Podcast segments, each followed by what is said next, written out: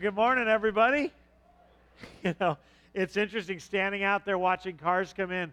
Compared to what we were before this thing started, there's still not many, but man, it feels full for the last six months. It is so good to see you here this morning. Welcome home. For those of you watching online, being smart, doing what you need to do, we want to welcome you too. And we're going to keep talking to you because we want you involved. We want to do our job and feed you and encourage you. Uh, for those of you who are back for the first time in uh, six months, there's some new stuff going on around here. Like these projectors are all new. Uh, these are these aren't don't have bulbs in them. They're lasers. I don't know what that means, but uh, we upgraded those. And uh, because the side ones, if you remember, are kind of fading, you're sitting in new chairs. Yes, yes. Hopefully your tushy is comfortable. That matters.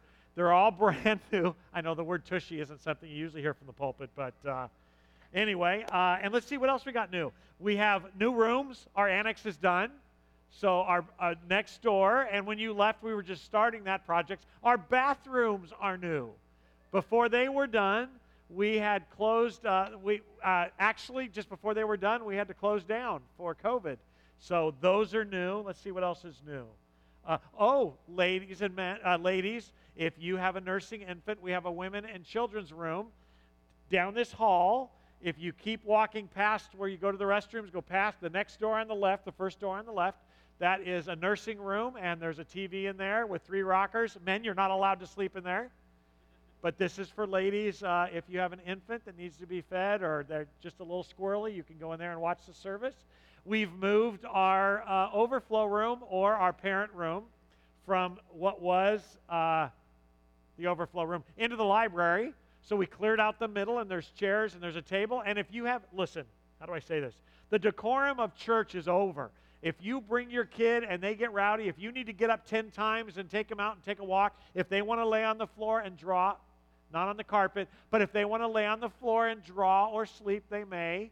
This is our living room. And the only person that cares that your kid is squirrely is you. So listen, we are here in this together. And uh, in, in uh, October the 4th, which is the first Sunday in October, we will begin our preschool ministry during the worship service. That'll be zero through four year olds. Uh, but until then, you just bring your kids in here, and if you need to get up and, and move around, uh, you, you do that. Um, as long as you don't stand next to me, that would be weird. But um, I'm trying to think if I've told you everything that uh, Anyway, that's just it. We're glad to have you home. And those of you who are watching online, we hope you'll feel comfortable in the coming weeks to come. I've heard from a lot of you who take care of parents or who are uh, have um, immune systems that are at high risk. We totally understand. And so we are not uh, moving away at all from our digital campuses. That's what we call them. Your home is a digital campus. And if you need to continue watching online, we want to encourage you to do that. We did a, a video this week, Jeff and Alicia and I, and we, we will let you know that our goal is to open up to 100% uh, by in the next four months by January. So that's our goal to get back to Wednesday nights, first of the year, all of the children's ministries. We are going slow intentionally because we don't want to start and stop. We just want to be wise. And so uh, we're awfully glad that you are back here and that you're watching online. Um, some things that aren't going to change for probably a long time is going to be the way we do communion. Uh, as you walk in uh, on communion Sundays, like last week, we'll have little cups, and we call them communion snack packs. They're one little thing, and they have a little a little wafer in there, and they have bad tasting grape juice. And uh, so we won't be passing plates, and that includes offering. This is usually the time that we stand up and greet each other. Uh, if you want to wave at the person around you, that's fine. Um, but uh, just uh, so also we won't be doing an offering the old school way. But when you come in, there are two offering boxes that you could drop your your uh, giving in, or you can give online. Uh, you can do it through texting. You can do it through the website. Uh, you people are dropping it off during the week. Um, but one of the neat things that's been so amazing over the last six months is your giving. You have been so faithful with your giving. We've been able to take the monies, the mission investment team, has taken the monies that we normally spend on short term missions and we have sent that to our missionaries because they have COVID issues as well. And they're feeding their people and they're feeding the people in their community and reaching out in new ways. And they're discussing right now how to spend, how to send another, uh, another uh, I want to say over $20,000 to our missionaries for them to support them and encourage them. That's because you're giving regularly. Don't stop. You don't just give for this, you're giving for that as well. Um, there are two things that are going on right now, uh, construction wise, that I want to make you aware of, and then we're done. Uh, number one is we are about to turn the, uh, oh, what was the overflow room. We're going to turn that into a, an enclosed storage facility, and that construction is still being done. We're putting in down uh, this hallway, we're putting in a special classroom for kids who have special needs or special sensory. We're very excited about that ministry. If you have any questions, you can talk to Alicia about that. Uh, and the other thing um, we're about to do is this building, when it was built, the outside of the building was never sealed for moisture. And we are about to have it all starting the end of this week. We're going to have this whole building redone for moisture sealing.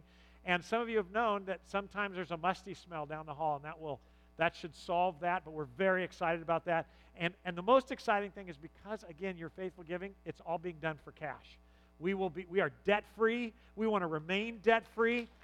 And uh, our desire our desire is that, it, that all the money we bring in goes in towards ministry. That's why we don't want to take on debt. It, it, you know, it's, not, it's not a statement on churches that do that, but it is a statement on our family. For those of you who are visiting with us, Carpenter's Way is a missionary focus, missions focused church.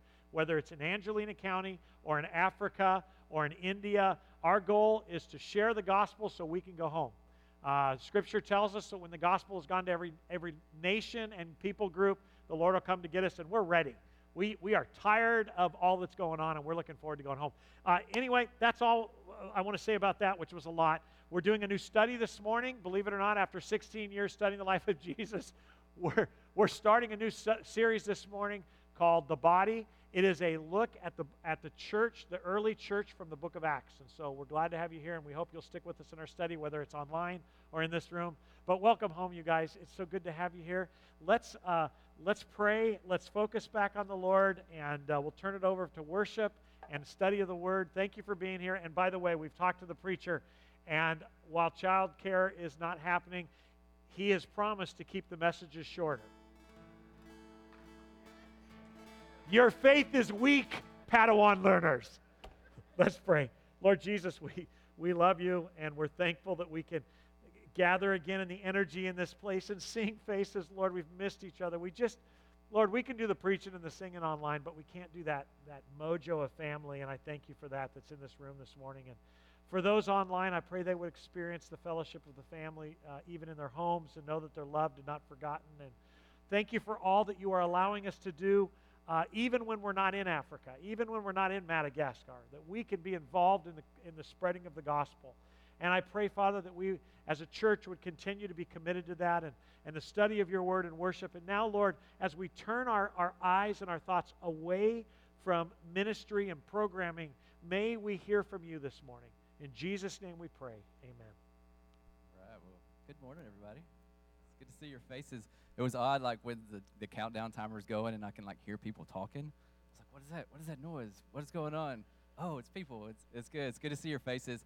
Uh, so we were talking about coming back, uh, opening the church back up, and I told Mark, I called him, I was like, you know, it feels kind of like a, uh, a vintage Sunday that we're actually going back to doing how we used to do church way back in the day.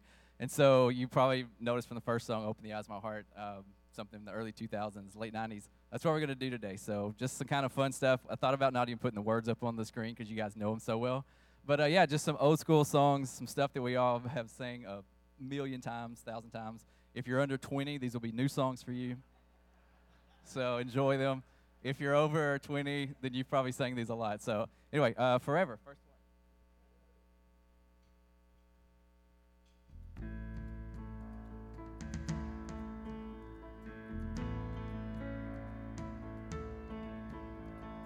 Thanks to the Lord, our God and King. His love endures forever.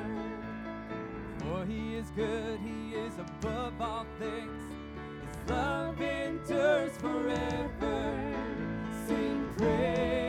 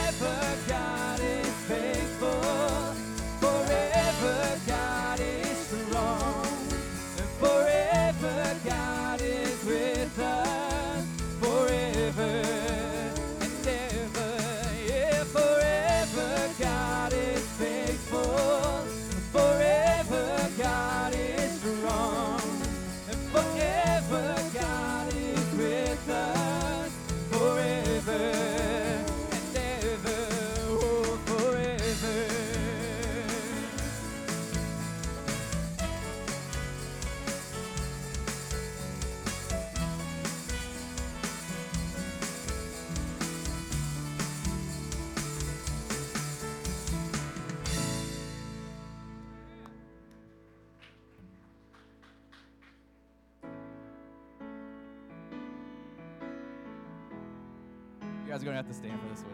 It's just it's a rule. You have to say it. It's all right.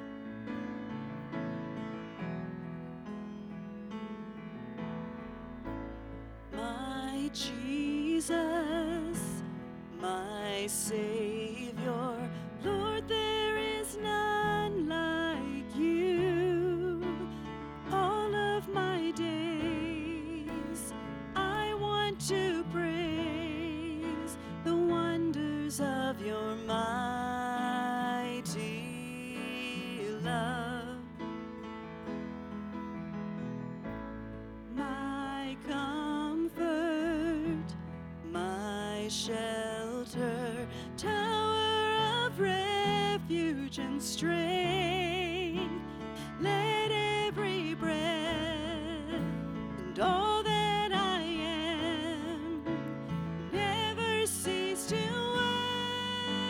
worship you. Shout to the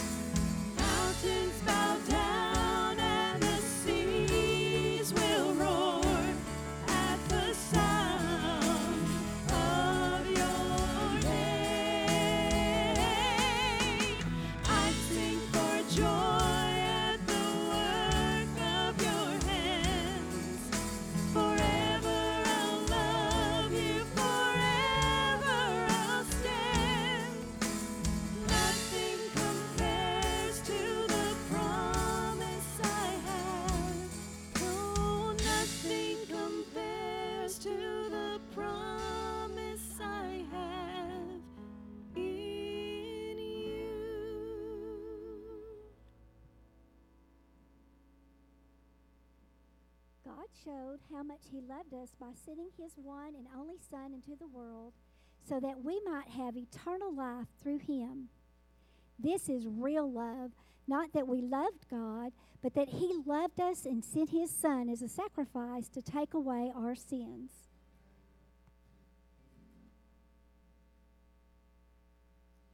Light of the world, you step down into darkness. Open my eyes, let me see beauty that made this heart adore you. Hope of a life spent with you. Here I am to worship. Here I am to bow to say that you're my God. You're altogether lovely, altogether worthy, altogether wonderful to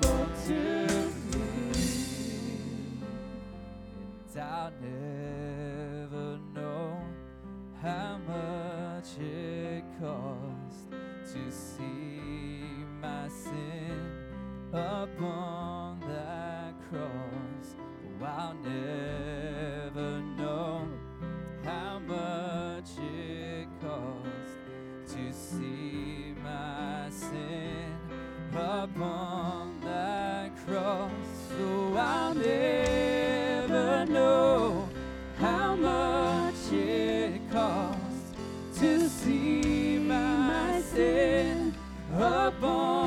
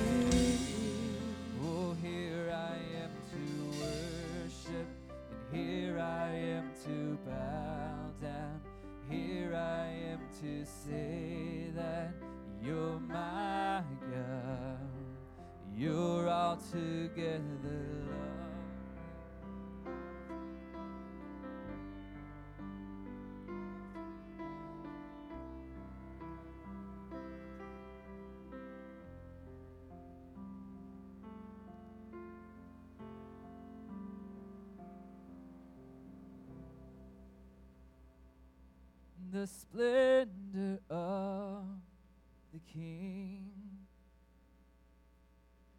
clothed in majesty, let all the earth rejoice.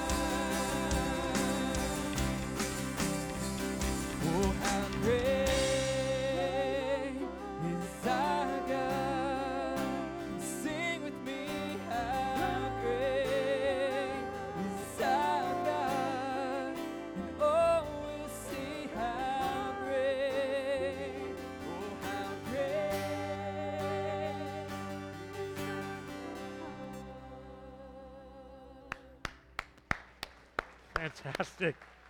You know, you can you can online you can get preaching, and online you can listen to the songs and look at them. But man, is it awesome to hear each other sing?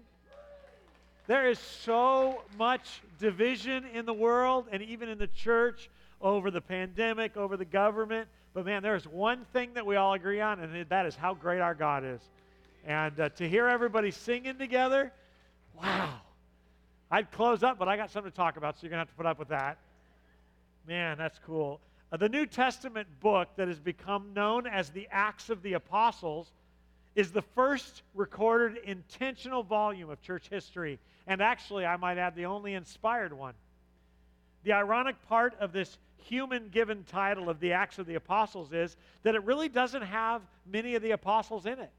In fact, while it talks quite a bit about Peter and Paul, John is mildly mentioned in uh, only three times, and the only other apostle actually mentioned by names is, name is James, and that is only when um, he is about to be executed by Herod. A better title, uh, Mark's title in the version of the Bible that I'm about to produce, never, but uh, a better title, in my humble opinion, would be The Acts of the Holy Spirit Through Silly People. Because that's really, really what Acts is. It's, it's about what God, through His Spirit, can do through fallen, foolish, over, overly self confident people who just happen to be His kids that He adopted into His family. Without the book of Acts, we wouldn't have much context for what is going on during the times of the epistles or the church letters that Peter and John and Paul write. We wouldn't know what was going on in those times. And then we'd be at a significant disadvantage to understanding them. As I have said many, many times, and we have agreed on as a church, context is extremely important when it comes to properly understanding and applying Scripture. Without context, bad doctrine from all kinds of legalisms to strange experiential doctrines are birthed. It is incumbent upon each of us who claim the Bible as final authority for truth that we contextually understand the Scriptures so that uh, we and those we disciple are protected from the lies and deceit of the evil one who doesn't avoid the words of God but just misuses them since the Garden of Eden. I want to remind you that Satan's first work uh, in, uh, against God among his most precious creation was misusing the very words of God. He told Eve, God knows that if you eat of this tree, you're not going to really die today. You'll be like him with your eyes open, knowing good and evil. And that was true. It was just he made the curse look like an advantage. He uses God's word to conceive. So it's in- incredibly important that we understand Scripture within its context. Together, as we walk through this book over the coming months, we're going to see the first models of discipling. We're going to see the first steps of building and organizing the church on earth. And you're going to hear me say that a lot the church on earth, because the church isn't this, it's this. Right now, the church is meeting all over Angelina County. From, from what was First Assembly Timber Creek to Clawson to uh, Harmony Hill to Southside, churches that believe in salvation through faith in Christ alone are gathering right now as the body of Christ. The church universal. We are a local church, and you are going to see the local church developed throughout the book of Acts. Without context, as I said, bad doctrine happens, and it's important that we work hard to understand. This study, for those who have been with us for a while, uh, is going to be our New Testament version of out of stained glass. In other words, while over the last year and a half we have been obsessing over how Jesus defines himself in Scripture and how the eyewitnesses uh, spoke of Jesus, the things that he taught, the things that he did, this is going to be a look at those God inhabited with the Holy Spirit and used in all of their messiness. I remember when we went through the Out of Stained Glass series in the Old Testament and we looked at Abraham and you saw for the first time just how wicked that guy was. He was afraid that he was going to die, so he gives his wife to the king to become her wife on two different occasions so that they will leave him alone. It is incredible just how sinful, selfish, and silly God's followers can be. You're going to see in this study how similar the, strugg- the struggles and celebrations are within the early church that we have, our struggles and celebrations. And it's my hope that as we take an honest look at the men and women that God used in this book, that we will together see how different their lives became the moment the Holy Spirit took over and they ceded control to Him. And I hope that in this weird time of history, that you will find this greatly encouraging. Because no matter what you think, or your flesh tells you, or culture tells you, it's really no different and no harder today than it's ever been for the body of Christ. It has always been difficult. Satan has always been distracting, the world has always been hateful, and we have always been asked to live above it. Let's pray. Let's commit this to the Lord, and we'll jump right into Acts chapter 1. Father, I thank you for your book. Lord Jesus, made up of 66 books written by over 44 different authors over 1,400 years that tell us about Jesus Christ and what he can do and his Holy Spirit can and will do through people that are surrendered. And Lord, this is a very natural progression of our study of Jesus. And, and Lord, uh, what, why we're still here, that is a common question among believers. Why are we still here if heaven is our home? And this book answers that. So I pray, Father, that we would have ears to hear what your Spirit says. I pray that the words of Mark would fade away so that the words of God would endure forever. And I pray that we would be forever changed by this. I pray for our families in this room, Lord, even our children, that they would observe their moms and dads worshiping, that moms and dads would not be concerned about the squirminess of their kids, and that we would see this as our living room, a place where we study the scriptures together, and we are in this together. May you be glorified in our time. In Jesus' name we pray. Amen. 1 verse 1 acts chapter 1 verse 1 begins with in my first book i told you theophilus about everything that jesus began to do and teach until the day he was taken up into heaven after giving his chosen apostles further instructions through the holy spirit acts is the second volume of a two volume historical book series written by dr luke who is not a disciple but a strong gentile uh, probably a gentile who is a strong follower of Jesus Christ. In Luke's first volume, we know as the Gospel of Luke, he writes about everything Jesus began to do and teach until the day he was taken up into heaven. I'd like you to look with me at Luke chapter 1, verses 1 to 4, and where Luke explains what he's about to do in his gospel. Many people have set out to write accounts about the events that have fulfilled, been fulfilled among us. They use the eyewitness reports circulating among us from early, early disciples. Having carefully investigated everything from the beginning, I also have decided to write an accurate account for you, most honorable Theophilus, so you can be certain of the truth of everything you were taught. So, the first volume of the historical two volume series on the life of the church, on the life of Christ, is about Christ himself. It's the Gospel of Luke, and it's a history, an accurate accounting for the life and ministry of Jesus. His second volume is the book of Acts, a history of the spreading of the gospel and the birth of the church on the earth. This is a great place right now for me to set a warning before you. Because it, when it comes to understanding and interpreting, and especially applying scriptures, especially this book, it is important that we understand the type of writing it is, the type of literature. Because this is a historical book. The book of Acts, the book of Luke, and it is to be understood differently than a doctrinal letter by Paul or John or Peter in the New Testament. Those are doctrinal books. They teach you doctrine. But the book of Acts is a historical book. To apply a historical document, you have to be incredibly cautious because just because something happens in one person's life in the past doesn't mean that God will or has to do it again in the future. This is a personal relationship with a living personal God that we have. He's not a monolith, he's not a block, he's not a book, he is not he is not a mathematical equation if you do this and this, this will happen. He's personal. And He's got a plan personally for you and the people around you and the world in which we live. And therefore, He will, in fact, deal differently with different people at different times and in different ways for the sole purpose of accomplishing the task that He has had forever. To apply a historical book like Acts, to treat it as doctrine, it means that, well, that's what puts us into positions where we start throwing rattlesnakes at each other. Or experiential supernatural things must happen because it happened in Acts. To say that this is a doctrinal book, there are many historical books in the scriptures, 1st and 2nd Kings, 1st and 2nd Chronicles, the book of Jonah, for instance. If you apply everything in every verse to your life, it would be reasonable then to say that if you're going to do evangelistic work, the best way to arrive at the shoreline of the place you're going to do ministry is by a big fish. You would have to make that case. And nobody would do that. That's ridiculous. So, how do we interpret the scripture?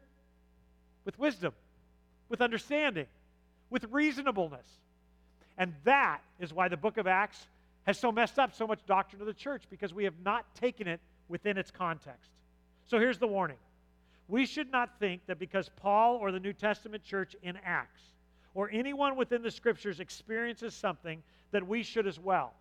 And I'm even talking about Ananias and Sapphira. For those of you who know what happens to them, this is a couple that sells a piece of property and promises to give the percentage of it to the church, and they lie to the church about how much they give, and they drop dead.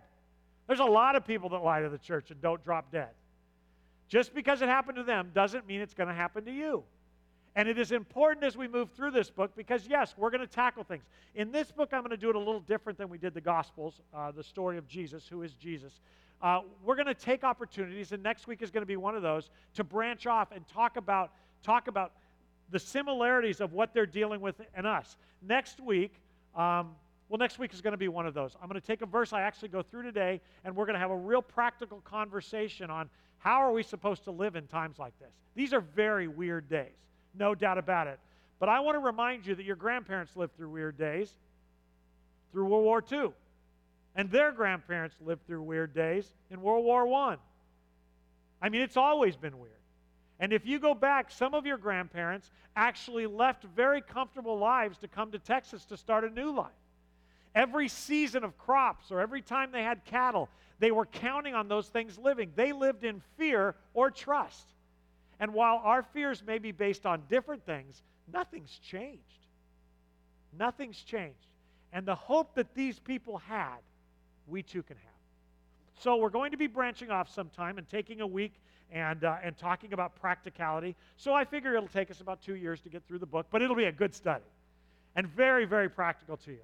So back to, cha- back to Acts chapter 1, verses 1 to 5. In my first book, I told you, Theophilus, about everything Jesus began to do and teach until the day he was taken up into heaven after giving his chosen apostles further instructions through the Holy Spirit.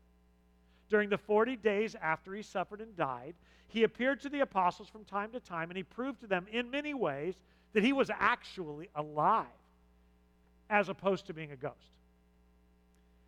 And he talked to them about the kingdom of God. Luke wants Theophilus, whoever he is, and we really don't know much about Theophilus. Actually, I want to say we don't know anything about Theophilus except that he's a Greek. We know that he is a, he is a Greek who is in a high position in Roman leadership. Uh, there are two different thoughts about Theophilus. One is that Luke is trying to evangelize this guy, or the second is that the church is coming under a lot of pressure, or Roman's leadership is coming under an enormous amount of pressure to actually get rid of the followers of Jesus that are now called little Christs. And, the, and, and what Luke is doing is trying to defend the church and protect them by helping the Roman leadership understand that this is not some radical cult, revolutionary group, but they actually have a historical context for where they are to this day.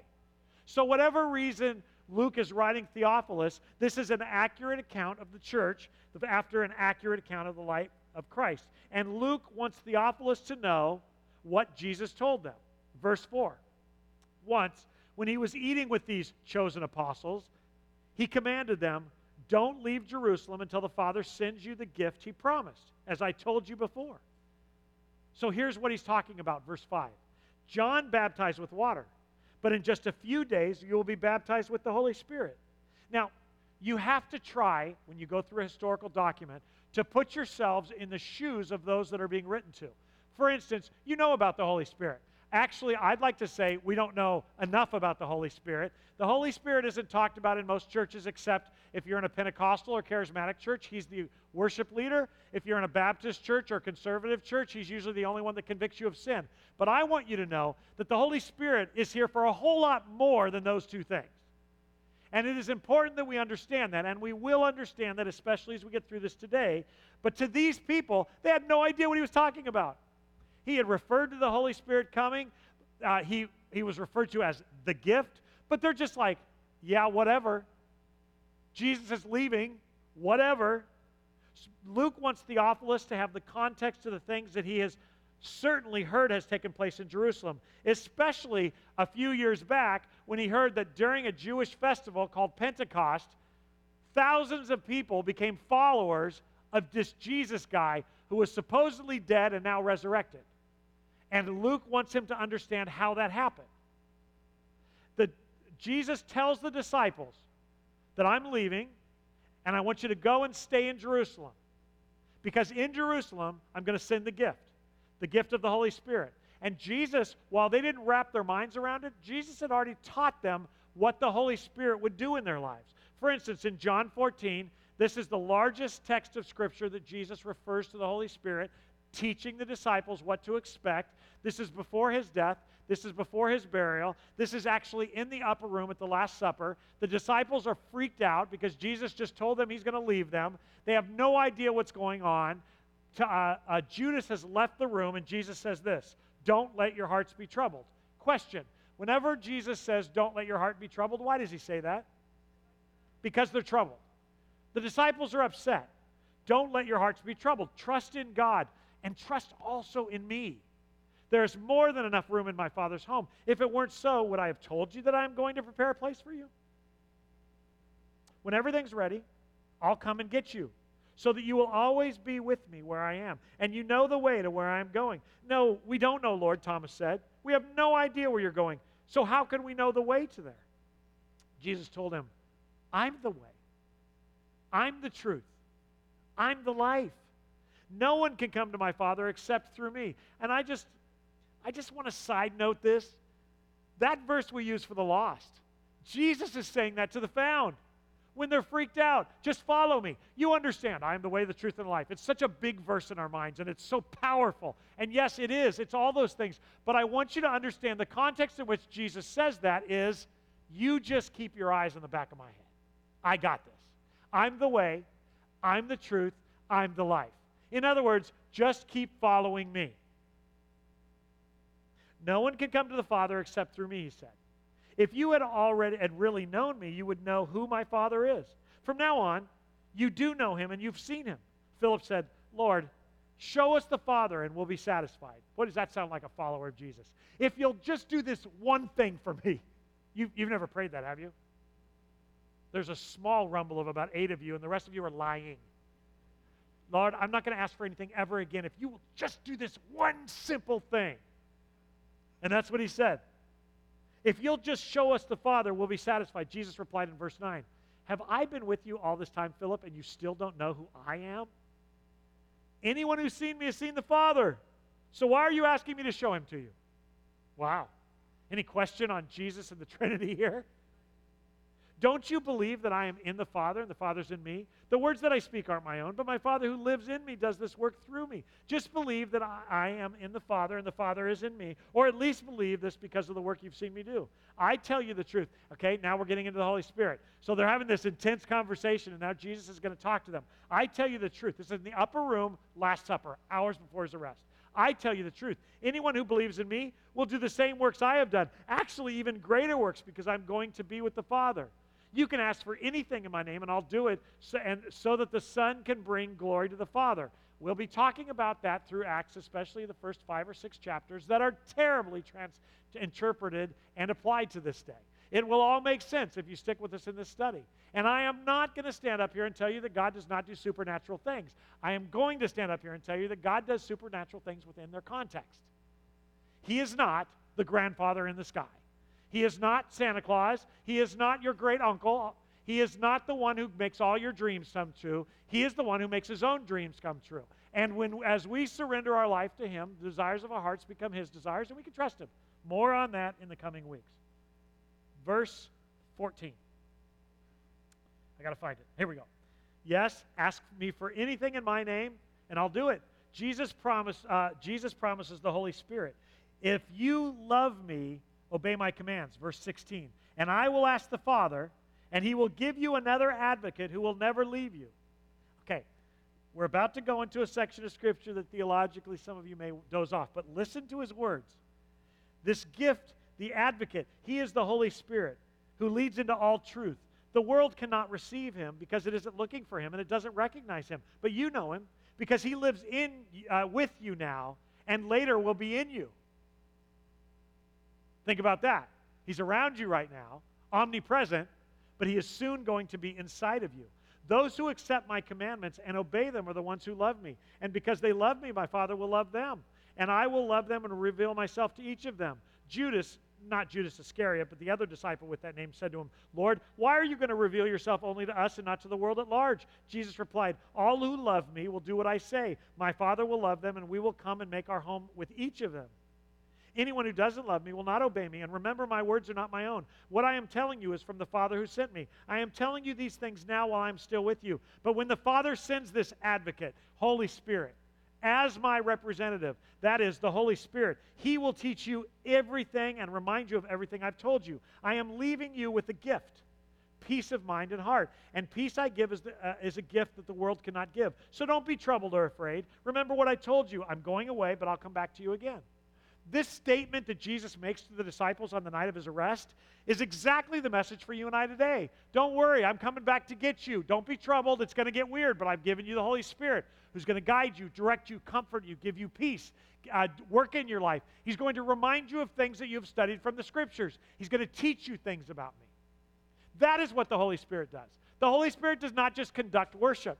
The Holy Spirit does not just get you saved. The Holy Spirit is the one who sustains. The very power of the resurrection is work at work within us. And that's what we see on Pentecost. What we see on Pentecost is not your opportunity to speak in tongues, but the opportunity to be under the control of God Himself in the third person of the Trinity, coming inside, guiding, directing, empowering, and protecting. You see, that's why the book of Acts should probably have been titled, and by the way, the t- Acts of the Apostles is a human given title, not a God given title. So if some human can title it, I can retitle it. It's actually the Acts of the Holy Spirit through people. That's what it is. And I'm going to go ahead and preach the last Sunday's message right now, real quick in a nutshell. On our last Sunday of this study of Acts, I want you to know that I'm going to show you that this book doesn't have an end. Every book of the Bible has a, a rightful end. It has some sort of conclusion, except for the book of Acts. You know why? Because the book of Acts is the work of the Holy Spirit in the life of believers, and it hasn't ended.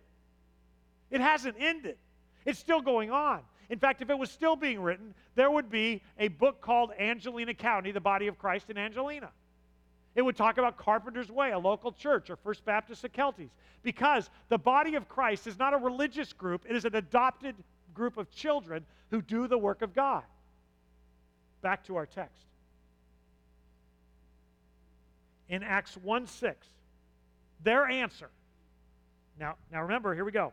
So these apostles, these disciples, most of them have been with him three and a half years, right? Most of them have seen him die. They've seen him resurrect. And at least the 12 plus 500 others have seen him alive and resurrected on one occasion, and many of them have seen him on three occasions. So they have seen him resurrected. And not just resurrected, but they've seen him eat. Some of them have touched him. So they know he's alive. And Jesus told them, Here's my instructions for you. I want you to go to Jerusalem and wait there because I'm going to send you a gift. And here is their response to all that Acts 1 6. They kept asking. So remember, over and over. No matter what he said in that 40 day period, this was their next question Lord, has the time come for you to free Israel and restore our kingdom? Are we dumb or what?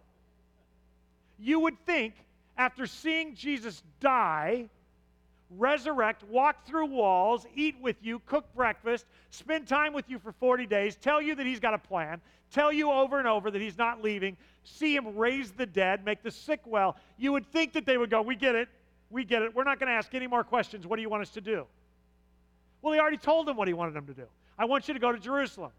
In fact, in a moment, I'm going to point out that what we like to call the Great Commission wasn't a, co- a, commission at all. The commission to the disciples was what? What was the command? Go to Jerusalem. That's the Great Commission. It wasn't go to Jerusalem, Judea, Samaria, and the uttermost parts of the world. That wasn't a command. That was a forthtelling. This is what you're going to do. His command, his commission, was get your, your fannies, your little tiny fannies, to Jerusalem and wait for the gift. Fanny is not a biblical word either. But get, get your rear ends to Jerusalem and just wait. You don't even have to do anything. Just hang out, and I'm going to send a gift. But their question that they asked over and over again is the same question people today are asking because the world is unnerving them. Is it time for your return? To which Jesus answered in verse 7 The Father alone has the authority to set these dates and times. They're not for you to know. Would somebody translate that for me in a better earthly East Texas sense? Nanya. That's exactly right. It looks pretty in the Bible, but that is exactly what it says. None your business. Stay in your lane. This is not for you to know. That's my Father's business. It's not for you to know. But, verse 8, this is the very next thing. This is one thing after another. So they say, Now is the time, Jesus? Is it now? And he says, It's not for you to know. It's only for my fathers to know. You mind your own business. But here's what you do need to know that you will receive power when the Holy Dunamis, it's the word dynamite comes from that. You're going to receive power when the Holy Spirit comes on you. And you will be my witnesses, telling people about me everywhere in Jerusalem, throughout Judea, Samaria, and the ends of the earth. While knowing when the kingdom will come to earth is not your business, boys and girls, and that's what he's saying, there's more than just the 12 here, or 11. I'll tell you what is your business. Your business is to go to Jerusalem and wait because I'm going to empower you with, a, with, with, uh, with the Holy Spirit. And He's going to come upon you. And then, as a result of that, you are going to be my witnesses in Jerusalem, Judea, Samaria, and the ends of the earth. Another question, and I know we're interacting here today, but another question for you. Tell me, as you think about Acts and what you know, how did, the Jew, how did these believers, these followers of Jesus, end up in Judea when they're all huddling in Jerusalem? Running from what? Yes, persecution. I want you to think about this. What we call the Great Commission, and I've already said it. We think it's the commission. The commission was go to Jerusalem.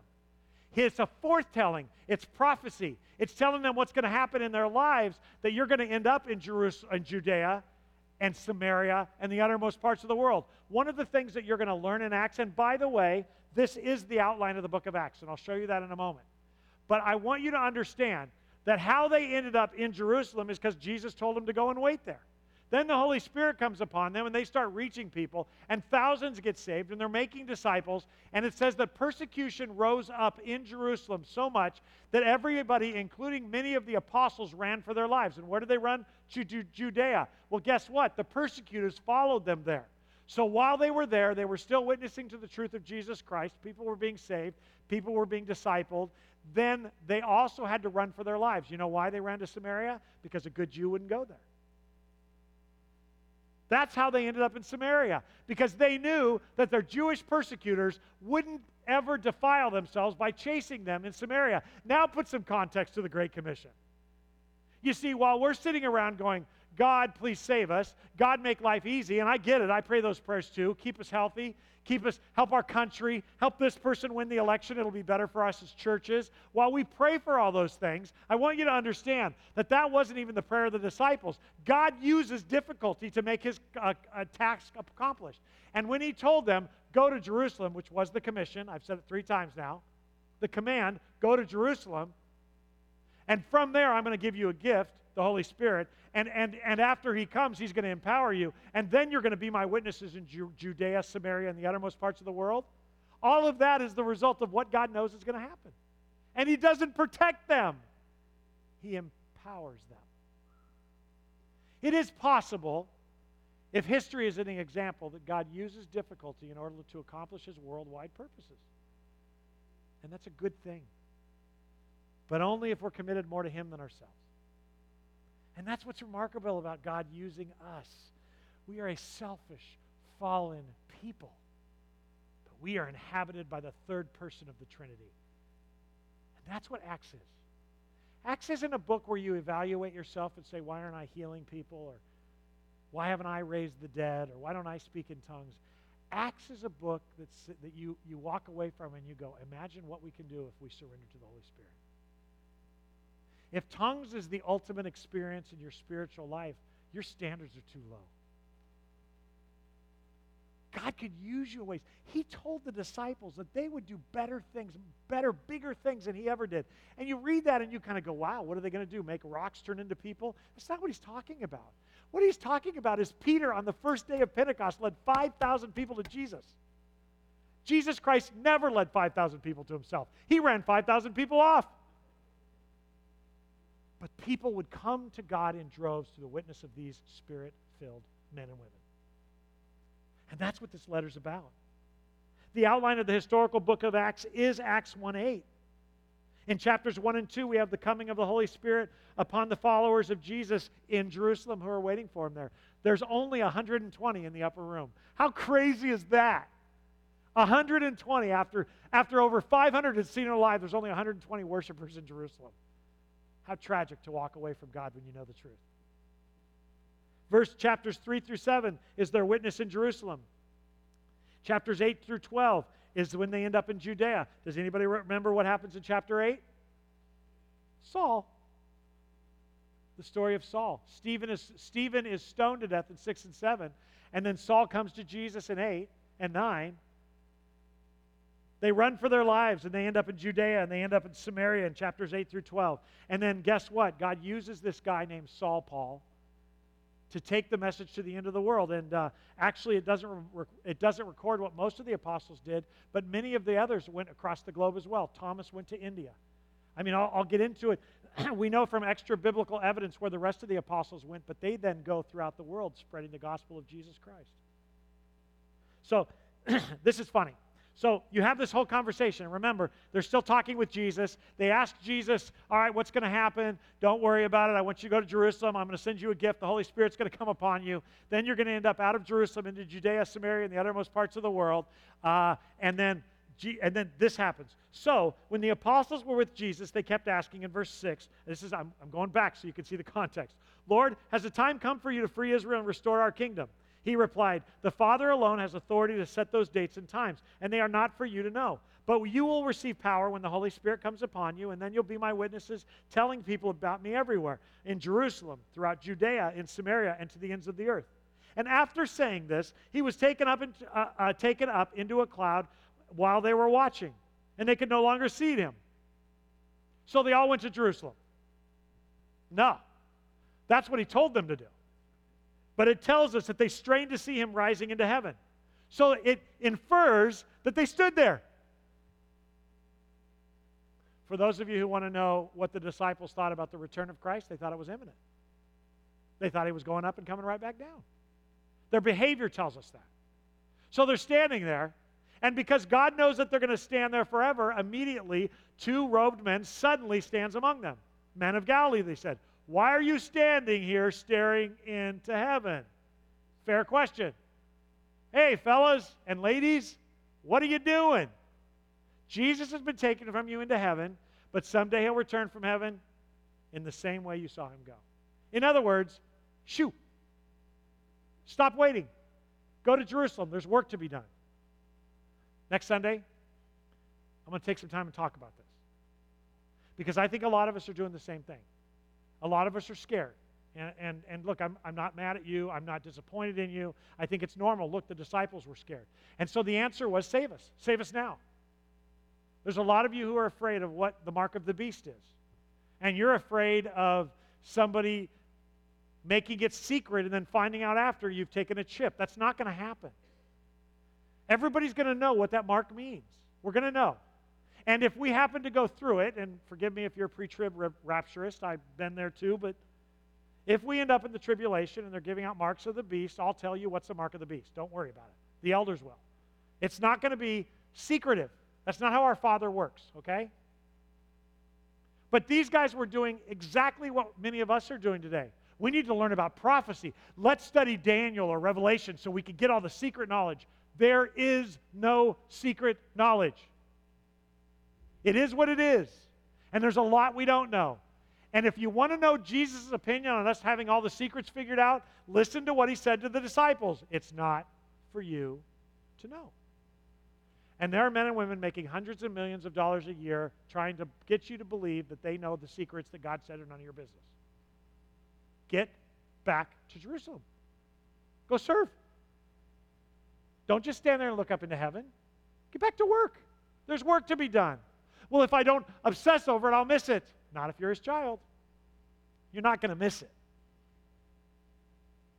God knows the beginning from the end. He knew not only what his followers' needs were, but the world's needs and what was coming. And he had chosen not to tell the disciples the calendar and roadmap of what was coming for them on this planet. He simply told them their task and how he would provide for them to accomplish this. And so it is with us. God knows the beginning from the end. He knows not only your needs and fears, but what the world's needs are and what is coming. He already knows who's going to win the election and what that means for our country. He already knows what next year will hold, whoever's in the White House. He knows that. And yet, He has not told us to lose sleep over it. He has told us to continue being witnesses to everyone around us. He will provide for us the strength, security, and power we need to accomplish the task that He set before us. Only God could have made up this scenario that we're going to study in the book of Acts at such a time as this in history. Only God could have done that.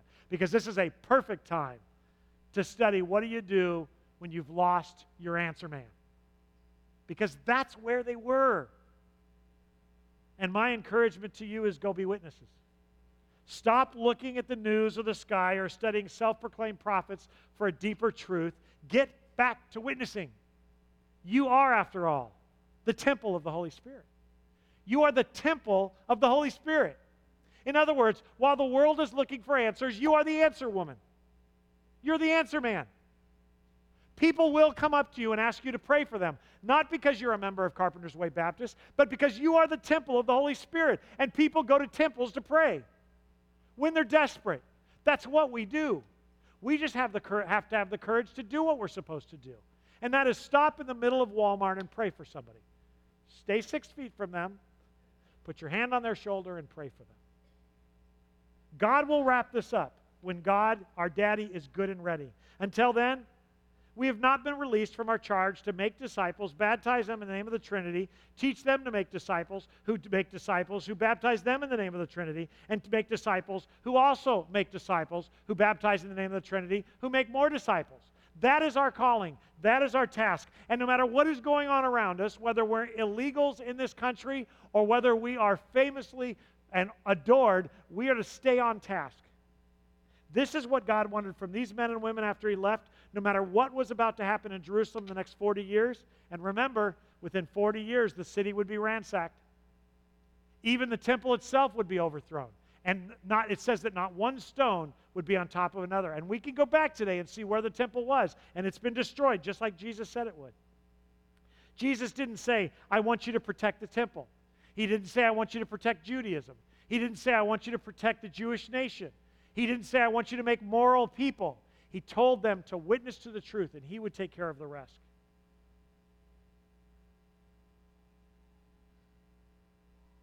God told them to go to Jerusalem. He told you to raise your kids. Next week, we're going to take a week, and I'm going to do something that I've done before, but we're going to review what is the call of the Christian. What is it we're supposed to do? And we're going to look back at history when God called his people to do something ridiculous in exceedingly difficult times. Nothing I say next to you will, next week to you will be new, but everything I say will be right, biblical, and a challenge for us to get back to work. Because virus or no virus, it's time for us to witness to the lost. Let's pray. Father, I thank you uh, that your word is relevant and I thank you that you have recorded for us or had others record for us history, difficult times, so that when we are in difficult times, we can know that you have been faithful in the past and you will be faithful in the future. Within this book, we'll see some of our brothers and sisters uh, sacrificed, they will be martyred.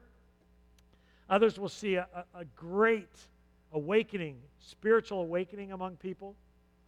But all of them will be used by God for his purposes.